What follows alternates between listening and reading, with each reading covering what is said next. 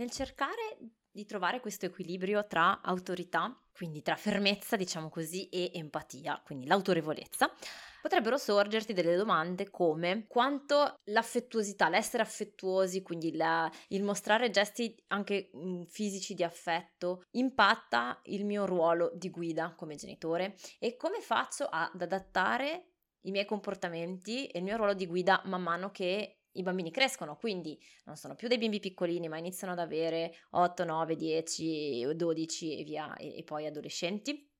Come faccio a eh, trovare quell'equilibrio tra empatia e fermezza, quindi a mostrare loro questa empatia e questa connessione e contemporaneamente a mostrare loro questa fermezza eh, nelle varie situazioni, ma quando i bambini sono più grandi? Lo vediamo nell'episodio di oggi. Ciao e benvenuto al Piccoli Passi di Educazione Positiva, qui è dove esploriamo come mettere in pratica un'educazione il più possibile incoraggiante, rispettosa e positiva nel buon umore. Sono Clio, mamma di due bambini, passato in azienda, oggi consulente in educazione positiva, coach genitoriale all'interno del percorso online per genitori Tempo per crescere e oggi ti, con- ti invito a considerare nuovi punti di vista su affetto e leadership empatica mm, con bimbi di qualunque età e come adattare questo man mano che crescono e diventano adolescenti. Un respiro, un sorriso e cominciamo! Oh, ben ritrovati questa settimana. Il motivo per cui eh, mi stava molto a cuore, beh, ci sono tanti motivi, ma tra, mi sta molto a cuore parlare di leadership è eh, perché in effetti da genitori siamo dei leader, ma non siamo abituati a pensarci dei leader per i nostri figli e questo è un gran peccato perché quando consideriamo la figura del leader nel business, insomma nei, negli ambiti lavorativi, in realtà possiamo trarne un sacco di insegnamenti utili, di piste, di strumenti, di strategie, di caratteristiche che possiamo coltivare nella nostra vita perché leader uh, si diventa, non è che si nasce uh, uh, leader così e, um, e, quindi ci può dare davvero un supporto, un aiuto, anche fare il parallelo tra il mondo del lavoro e la, la nostra situazione quello esperi- di cui facciamo esperienza nel mondo del lavoro, uh, quando poi ci ritroviamo con i nostri figli. E um, venerdì di questa settimana, quindi venerdì 20 ottobre, farò una chiacchierata insieme, un approfondimento, una masterclass insieme a Francesca Di Cesare che è formatrice e consulente in, legata al, al, tema della leadership applicata nel mondo poi delle, delle relazioni, delle relazioni genitori-figli o educatori-figli. E, ehm, proprio perché eh, davvero nella, nel, vederci leader e coltivare le varie caratteristiche che, che fanno un leader di un leader, un buon leader, un leader efficace, ci aiutano tantissimo nel nostro ruolo di genitori. E la settimana scorsa, eh, quando ho iniziato a esporre un po' questo argomento eh, nella newsletter, ho ricevuto qualche risposta eh, e, e, qualche riflessione che ho trovato particolarmente utile e interessante, quindi che ho deciso di condividere con voi questa settimana. In particolare un genitore che mi scrive, insomma, mi, mi, mi pone come esempio e come appunto riflessione le, le, le, i gesti di affetto che possiamo avere nei confronti dei nostri figli Nell'esempio osservato era quando salutiamo i nostri bambini a scuola e quindi gli interrogativi che questo genitore si poneva sono intanto di chiedersi ma se io ho un approccio diverso rispetto ai genitori che osservo intorno a me e quindi per esempio do più o meno manifestazioni di affetto al mio bambino o alla mia bambina davanti a scuola, sono io che sbaglio? Qual è la modalità, tra virgolette, giusta? E nel dare queste manifestazioni di affetto, um, non, o, o, meglio, nell'eccedere um, eventualmente nel dare queste manifestazioni di affetto, non rischio di mandare un messaggio contrario a quello che è eh, la, la, figura di riferimento no? Del, della guida che il genitore vuole essere. E mi sembra una riflessione bellissima eh, e dei punti su cui vale la pena interrogarci. Intanto, la prima cosa che osservo in generale no, in, in tanti genitori e che, host, che faceva parte di me quando, um, prima di iniziare questo percorso di, di genitorialità, di, di, abbracciare l'educazione positiva, è il um, pensare che ci sia soltanto un modo giusto di fare il genitore, no? che ci sia questo famoso manuale eh, di buona condotta del genitore, per cui nel momento nel, momento nel quale osservo eh, persone diverse, cioè genitori fare cose diverse rispetto a quelle che faccio io, mi pongo di fronte a un bivio. O sono io che sbaglio o è l'altro genitore che sbaglia. E se sono io che sbaglio e inizio a pormi la domanda perché magari mi sento di essere l'unico a fare uh, un determinato modo uh, rispetto agli altri, quindi sono in minoranza, diventa sempre più forte quella sensazione no, di, eh, di, potenzialmente essere in errore e quindi ecco che parte il senso di inadeguatezza e, e che può portare molto lontano, no? Perché nei genitori che eh, arrivano da me eh, all'inizio del loro percorso, che iniziano magari il percorso di tempo per crescere o, o accompagnamenti diversi, ehm, c'è tra le tante, tra le, tra, le, tra le, problematiche più comuni, c'è proprio questa sensazione di, ehm, di inadeguatezza, no? di fallimento, di senso di colpa permanente, che poi va a toccare le, le varie interazioni con i bambini e che poi magari può sfociare negli altri ambiti della vita. Io mi ricordo che quando in, prima di iniziare, insomma, il mio percorso, Uh, questo atteggiamento mi aveva portato, quindi questo ser- sentirmi sempre l'unica che fa le cose sbagliate, eh, sembra che sono solo i miei bambini avere certi comportamenti, solo io avere certe difficoltà, eh, mi aveva portato poi a dubitare sempre di più di me, quindi a essere sempre più in paranoia ogni volta che i miei bambini avevano un certo tipo di comportamento, una crisi, un pianto che non mi sapevo spiegare, quindi meno risorse per essere presente e poter, poter osservare e capire cosa c'era che non andava, perché ero presa dalle mie paranoie, diciamo così, o comunque non paranoia, ma dai miei pensieri, no? Oddio, cosa sta succedendo? Ma perché si deve sempre comportare così? Ma non è possibile, ma allora sono io che sbaglio tutto, ma perché gli, gli altri cosa penseranno? Quindi ero presa da questi pensieri, per cui non potevo essere concentrata su eh, il mio bambino o la mia bambina. E poi questo senso di sfiducia in me, questa mancanza di, um, sì, questa mancanza di fiducia nei miei confronti, di sicurezza nel mio modo di fare, si trasfor- trasferiva anche eh, in ambito lavorativo, per esempio, oppure nelle relazioni con gli altri, nella relazione col partner. Quando discutevamo di queste eh, situazioni con i bambini, eh, mi era difficile poter ribadire, poter mettere avanti la mia posizione, eh, il tipo di educazione che volevo portare perché c'era molto dubbio, molta insicurezza perché mi sentivo io quella sbagliata. Insomma, quindi aveva davvero un impatto molto grande e non finirò mai di essere grata alla trasformazione che sono riuscita ad avere grazie a, a, a tutta una serie di percorsi e agli strumenti che, che metto a disposizione in tempo per crescere e osservo la stessa cosa in tanti altri genitori, quindi non so se anche tu ti ritrovi un po' in questo, no? Nel, nell'essere presi da questa, da questa sensazione di, ehm, di, inadeguatezza quando osservi i tuoi comportamenti riserv- rispetto magari ai comportamenti di altri genitori. E adesso andiamo a vedere come mai questo tipo di, um, questo tipo di approccio ci porta, ci mette in difficoltà ed è, eh, e può essere cambiato, no? In modo che sia più utile ed efficace. C'è anche un'altra cosa che osservo che è questa convinzione magari un po' nascosta che la leadership quindi che essere una vera guida per i nostri figli, essere un vero leader, implichi assenza di affetto o comunque un modo di fare più distante, un modo di fare più duro. Quindi che ci sia, come dire, una certa impossibilità nell'essere una vera guida e contemporaneamente anche una guida affettuosa. Così come ci sono genitori che ho osservato che sono magari nell'estremo opposto, no? Cioè che per creare una vera connessione con i loro figli sono convinti che bisogna farsi sempre in quattro, sacrificarsi per i bambini e quindi magari enfatizzare molto anche questi gesti di affetto, no? Il punto è che creiamo una distanza nei, nei nostri confronti così come di conseguenza nei confronti dei nostri bambini, quando ci forziamo, che sia in un senso che sia nell'altro, no? E la domanda che eh, ci aiuta adesso in questo caso, che vorrei esplorare con te nell'episodio di oggi, è proprio quindi come faccio a essere un punto di riferimento sicuro, una guida per i miei bambini e ragazzi e in che modo questo quindi si va a riflettere sul mio atteggiamento, sul mio comportamento di genitore man mano che i bambini crescono. Perché chiaramente chiaramente, possiamo accettare magari, e, e, in base a come siamo cresciuti, un tipo di atteggiamento più affettuoso nei confronti dei bimbi piccoli, ma talvolta possiamo trovare difficile um, seguire questa modalità e quindi restare nel contatto e nella connessione affettuosa man mano che i nostri bambini crescono. È utile? Non è utile? È un problema? Non è un problema? Vediamo di uh, rispondere a queste domande con l'obiettivo appunto di capire come possiamo essere dei punti di riferimento ehm, per i nostri bambini in modo da aiutarli nella crescita al meglio delle nostre possibilità.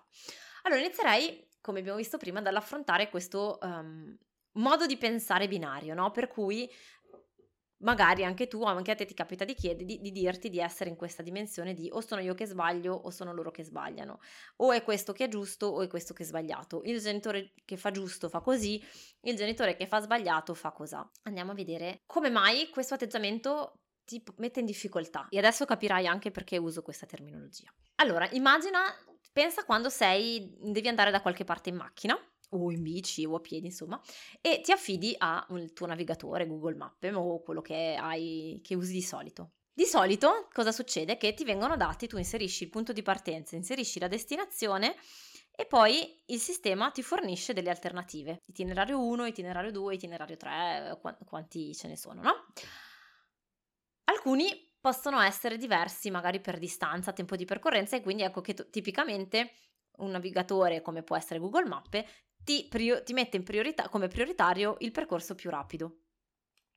Oppure ti può segnalare che eh, questo è più lungo in chilometri ma è più rapido o questo è più rapido ma ha dei pedaggi, insomma ci sono delle differenze tra un itinerario e l'altro che fanno sì che tu scelga eh, il, il, primo, il secondo o il terzo. In altri casi um, magari sono semplicemente itinerari equivalenti e quello che è interessante no? è che non ci pensiamo, cioè non è che se scegliamo l'uno o l'altro ci consideriamo, no, dimmi se sbaglio, non, non ti consideri un cattivo automobilista o un cattivo pedone eh, o ciclista perché scegli uno anziché scegli l'altro, giusto? Certo, ci sono magari dei bivi che ci porterebbero completamente fuori strada. Potrebbero poi, se tu anziché girare a sinistra in questo, in questo, caso giri a destra, magari vai proprio nella direzione opposta e quindi non arrivi a destinazione. Per cui lui è un errore nel senso che eh, non ti porta dove vuoi andare. Però nella, in molti altri casi ci saranno sicuramente molti bivi eh, per cui puoi girare prima, girare dopo eh, e non, sono semplicemente dei modi diversi per arrivare allo stesso punto finale, alla stessa destinazione. Quando si tratta di genitorialità spesso è lo stesso, cioè sì, ci sono dei comportamenti che rischiano di portarti fuori strada, se siamo la violenza è il caso che citiamo sempre perché perché nei casi di violenza di negligenza ci sono solide eh, ricerche scientifiche, dimostrazioni scientifiche che, che portano, no? che determinano dei, degli esiti, degli effetti di breve, medio, lungo periodo particolarmente negativi, no? Quindi quello è, potremmo considerarlo errore, ci porta lontano. Se il nostro obiettivo, la nostra destinazione finale è quella di aiutare i nostri bambini a diventare, il, a tirare fuori il meglio possibile, a essere um, la migliore guida possibile per loro, quindi aiutarli a crescere sereni, a crescere um, ben equipaggiati di risorse per affrontare la vita e nel frattempo anche goderci la relazione con loro, quindi fornire, no? coltivare questa relazione di amore con i nostri bambini. Chiaramente sappiamo che ci sono quindi dei precisi comportamenti come la violenza che sono sbagliati, sono degli errori, ci portano dalla direzione opposta, ok? Dopodiché ci sono tantissimi altri bivi che possono essere degli itinerari equivalenti. Adesso ho usato questa metafora, no? Ma vi ti rendi conto di come eh, nella, ci sono tantissime cose che intervengono nella genitorialità, perché non è l'episodio singolo, e questo è utile ricordarlo sempre, ma è anche la somma delle nostre interazioni nel tempo. Ed ecco che diventa molto più complesso ed ecco perché non c'è il manuale delle giovani marmotte per fare il genitore eccellente. C'è un rapportarsi con i nostri bambini, con noi stessi e ehm, con delle figure di, di sostegno che ci aiutino per capire di volta in volta sulla base di quello che vogliamo trasmettere, sulla base di come stiamo oggi noi e come stanno i nostri bambini, quali sono gli atteggiamenti eh, più efficaci per raggiungere questo obiettivo che noi ci siamo profissi, ok? Quindi compor- confrontarsi con altri genitori intorno a noi è intanto fisiologico normale, siamo esseri umani, il nostro cervello è, come dire, cablato per avere questo confronto. Quando eravamo uomini della preistoria, confrontarci con altre, le altre persone della tribù e sapere identificare chi era bravo in, in, nel fare eh, nella caccia, chi era bravo nel, non lo so, eh, fare la, limare il, la pietra per fare i coltelli e chi era bravo ad accendere il fuoco, era qualcosa che permetteva la sopravvivenza della specie, ok? Quindi è normale che siamo, che siamo, come dire, spinti a confrontarci con le altre persone che sono intorno a noi e quindi con gli altri genitori. L'importante però è A, prendere consapevolezza che, del fatto che questo sia un automatismo e B, trasformare questo confronto in un qualcosa di utile che ci spinge a evolvere e a migliorare. Quindi per esempio, se sto andando, riprendo la metafora di prima, se sto andando eh, insieme a qualcun altro in macchina e abbiamo messo stessa, la stessa destinazione finale e vedo che il mio amico che è in macchina davanti a me gira a sinistra mentre io pensavo di girare a destra. Prima cosa posso fare? Guardo il mio itinerario e verifico, è giusto, cioè faceva parte della mia scelta iniziale girare a sinistra o girare a destra? Sono ancora della stessa idea, come mai, eh, cioè cosa succede se giro a destra anziché a sinistra o viceversa, adesso non mi ricordo più qual era il mio itinerario, giusto? Verifico che la scelta corrisponda ancora in base naturalmente ai criteri che abbiamo usato per scegliere quell'itinerario anziché un altro. Quindi, non lo so, volevamo far prima, volevamo far meno chilometri, volevamo consumare meno benzina, oppure mi piace di più il viale albera- alberato, la stradina di campagna o la stradina con i negozietti, ehm, la, lo stradone largo, cioè ognuno di noi poi può avere dei criteri diversi sulla quale eh, con i quali scegliere il proprio itinerario. Ed è la stessa cosa quando eh, siamo poi i genitori con i nostri figli per arrivare magari allo stesso obiettivo finale di poter fornire la miglior guida possibile per i nostri figli, um, useremo dei criteri magari diversi ed ecco che magari il tuo compagno, compagna, il tuo partner non segue esattamente lo stesso approccio alla genitorialità pur volendo lo stesso il bene per i propri figli. Perché? Perché ognuno di noi ha un passato e, eh, e, quindi considera le cose in modo diverso, perché abbiamo dei bisogni diversi, perché abbiamo delle paure diverse, perché abbiamo delle convinzioni diverse. E, e quindi ecco che il confronto con gli altri genitori può diventare un'occasione per rivedere questa mia scelta per puntare la luce su quali erano gli elementi che io ho utilizzato per scegliere questo itinerario anziché un altro e quindi eventualmente dire, boh, Vedo che gli altri genitori, adesso nell'esempio, sono magari più o meno affettuosi di me davanti a scuola.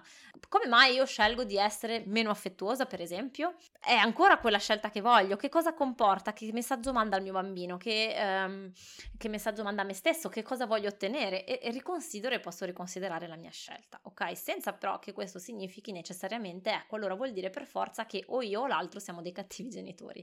Torno all'esempio della leadership, perché abbiamo visto che essere genitore è in un certo senso essere un leader per i nostri figli, no? Perché facciamo da guida per loro. Quali sono queste caratteristiche che noi ricerchiamo nella guida, in una guida e essere affettuosi ha a che fare con questo sì o no? Pensa se prendi, pensa alla guida turistica, no? Adesso non so se ti è mai capitato di fare una gita, una visita guidata, di chiedere a una visita, una, a una guida turistica di aiutarti a visitare una, una, destinazione nuova. Sai sicuramente no ritrovarti in una situazione del genere. Come mai ascolti la guida? O dai ascolto alla guida?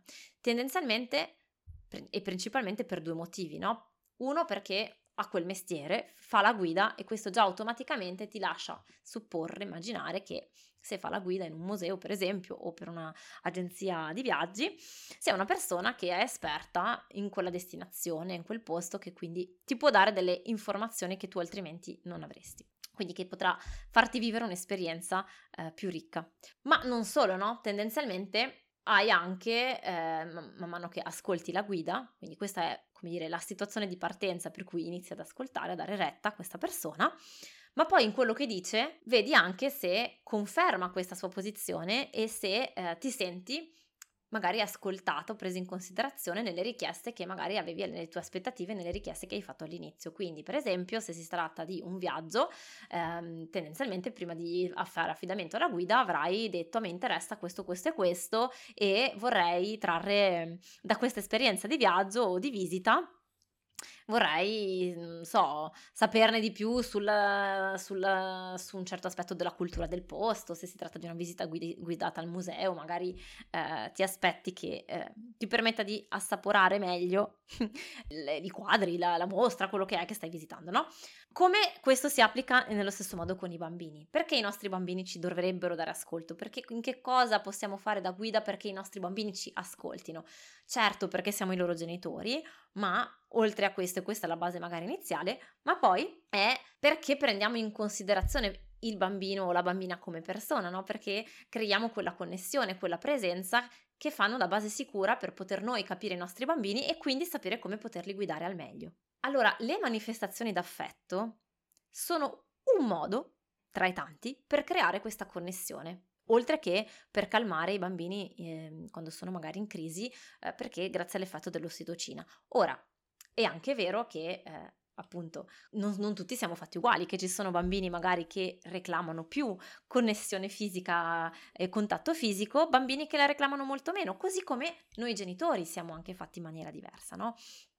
Ed ecco che arriva quindi la necessità di osservare noi stessi, osservare i bambini per capire se questa cosa, se questo, questa modalità di creare connessione e quindi di poter guidare i nostri bambini va bene per noi. In quel momento, perché c'è un'osservazione generale di conosco il mio bambino, conosco me stesso, ma poi c'è anche l'osservazione momento per momento. Pensa, ed ecco che veniamo qua appunto, ai bambini che crescono e quindi poi agli adolescenti non possiamo pensare di creare una connessione forte con i nostri bambini e ragazzi nello stesso modo indipendentemente dalla loro età e dalla situazione, no? Se siamo, eh, se a due anni, a un anno e mezzo possiamo tranquillamente prendere in braccio, anzi probabilmente è quello di cui i nostri bambini hanno bisogno, no? Di essere presi in braccio anche se siamo in asilo di fronte ai loro compagnetti, hanno bisogno di quello per essere calmati, a 17 anni sicuramente non ci metteremmo a prendere in braccio o abbracciare fortissimo i nostri bambini, i nostri ragazzi a quel punto, se sono magari in compagnia del loro gruppo di amici, no? A meno che non sia una situazione particolare. Ed ecco che entra la situazione, no? Se siamo Uh, se hanno appena vinto una gara, se siamo a un funerale, se siamo in certe situazioni, è diverso che non se siamo davanti a scuola, no? Ed ecco che questo, quello che osservo poi nei genitori che hanno fatto, per esempio, hanno finito il percorso di tempo per crescere o che hanno um, utilizzato questi strumenti per um, ricostruire gli automatismi e riportare consapevolezza e attenzione, c'è questa capacità no, di ascolto di sé, hanno, questo allenamento degli strumenti per allenare la capacità di ascolto di sé e dei bambini e quindi su questa base capire quali sono gli automatismi che non sono più funzionali e come modificarli. Quindi, per esempio, in questa situazione sono davanti a scuola, come mi sento io quando osservo i dei genitori fare diversamente da quello che faccio? Cosa osservo in me quando, per esempio, non so, il mio bambino mi ha fatto arrabbiare, allora non ho voglia di dargli la coccola o il bacino? Eh, cosa osservo nel mio bambino o nella mia bambina quando gli nego questa coccola o questo bacino, oppure al contrario, quando glielo do controvoglia, oppure ancora quando gliene do tantissimi perché sono io che voglio, ma magari al mio bambino no. Cioè, in poche parole, di che cosa ho bisogno io in questa situazione e di che cosa ha bisogno il mio bambino. E quando ho riconosciuto questi bisogni, eventualmente in quali altri modi posso ascoltare i nostri bisogni, se nella situazione contingente o se non sono se il mio bambino ha più o meno bisogno di sentire questa connessione con me, magari anche tramite il contatto fisico, io un po' meno, come possiamo trovare eh, venirci incontro in questo?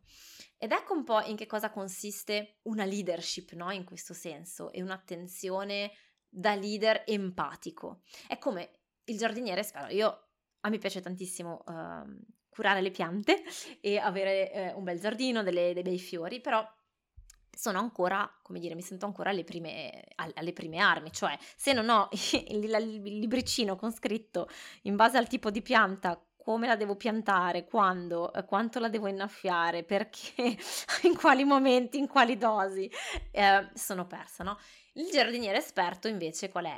È, è? Capisce, è il giardiniere che capisce come adattare le cure del suo giardino in base a quello che osserva non è che ha bisogno di seguire la lettera le indicazioni senza osservare la pianta, perché magari quella piantina lì, in quella precisa circostanza, in quella precisa condizione, non, esat- non ha bisogno esattamente delle stesse identiche cose che sono segnate sul bugiardino della pianta, perché quell'individuo lì, in quella situazione lì precisa, può avere dei bisogni leggermente diversi. E il giardiniere impara no, a osservare le varie piante e a capire da questa osservazione come fare a curarle al meglio. Contemporaneamente il giardiniere esperto cosa fa?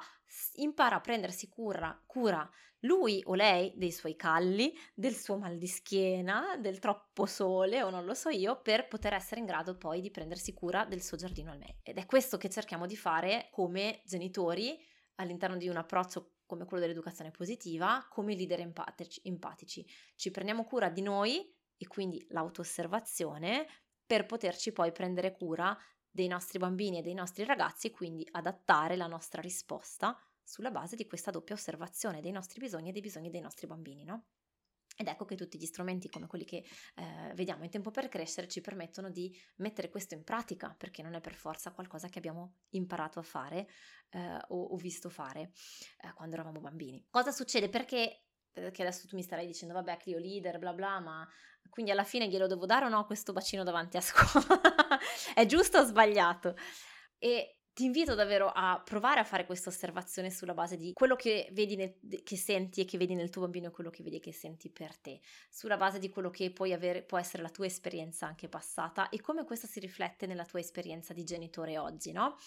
Um, in generale possiamo vedere il leader empatico, il buon leader, come il genitore autorevole, nel fare questo paragone, questo parallelo, vedere che quando um, c'è una leadership, diciamo così, debole, che non vuol dire che siamo troppo affettuosi, vuol dire che cosa? Che diamo in, che, che diamo in qualche modo ai bambini parte di quello che dovrebbe essere il nostro potere, no?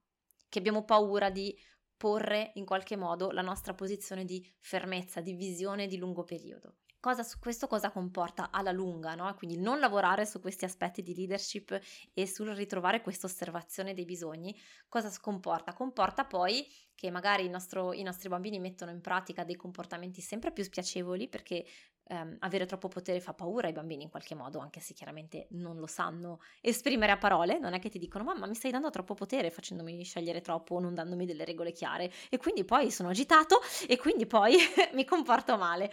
Tipicamente questa cosa qua è qualcosa che si osserva um, che si osserva più facilmente dall'esterno e tante volte il genitore dentro la situazione fa fatica a sentirlo e vederlo perché è parte no, de- di una dinamica. Ed ecco che è utile fare appoggio, affidamento a figure professioniste esterne perché, come quella di un coach, perché permettono di puntare la luce no, su certe dinamiche che quando siamo, ci siamo dentro facciamo fatica a vedere. Quindi cosa succede dall'esterno? Succede che magari i nostri bambini hanno dei comportamenti fastidiosi che si intensificano, quindi le tensioni in casa che aumentano, magari tra genitori e figli oppure nella coppia. Quindi per i bambini eh, perché c'è questa tendenza, questa fatica da parte del genitore no? nel vedere magari il bambino in difficoltà, nel, nell'imporre certe volte dei confini in maniera più netta e più chiara, il bambino fa fatica a imparare a gestire la frustrazione perché vengono a mancare le occasioni e quindi i comportamenti difficili alla lunga tendono ad aumentare e questo alla lunga comporta un rischio di magari scarsa autostima perché il bambino non ha occasioni per sperimentare anche le emozioni difficili.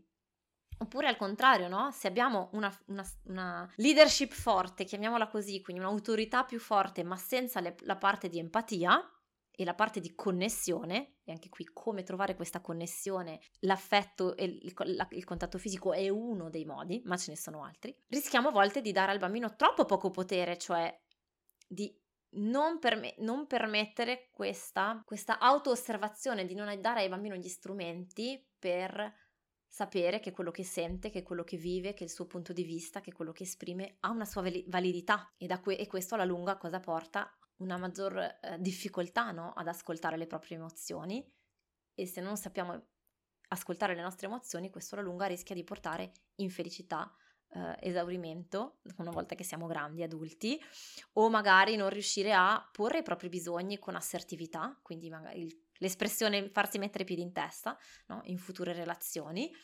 ehm, magari la sensazione di non valere abbastanza, oppure di valere solo se si fanno contenti gli altri, con il rischio che i bambini si sentano quindi responsabili della nostra felicità di adulti. Quindi ecco, ti invito a um, provare a considerare anche tu questi aspetti nelle tue dinamiche, nelle tue relazioni con i bambini, a, a qualunque età, adesso questo l'ho più puntato no, con un'ottica di crescita, quindi di bambini che possono essere più grandi. Quindi può significare semplicemente porsi la domanda, ok, come mai io mi comporto in un certo modo? Cosa osservo nei miei bambini quando mi comporto in questo modo qui? E come faccio? Quali modalità posso trovare per mostrare ai miei bambini e ai miei ragazzi più grandi che mi interesso a loro, che sono presente, che prendo in considerazione il loro vissuto, il loro punto di vista, le loro dinamiche per creare no, questa, questa connessione questo essere insieme.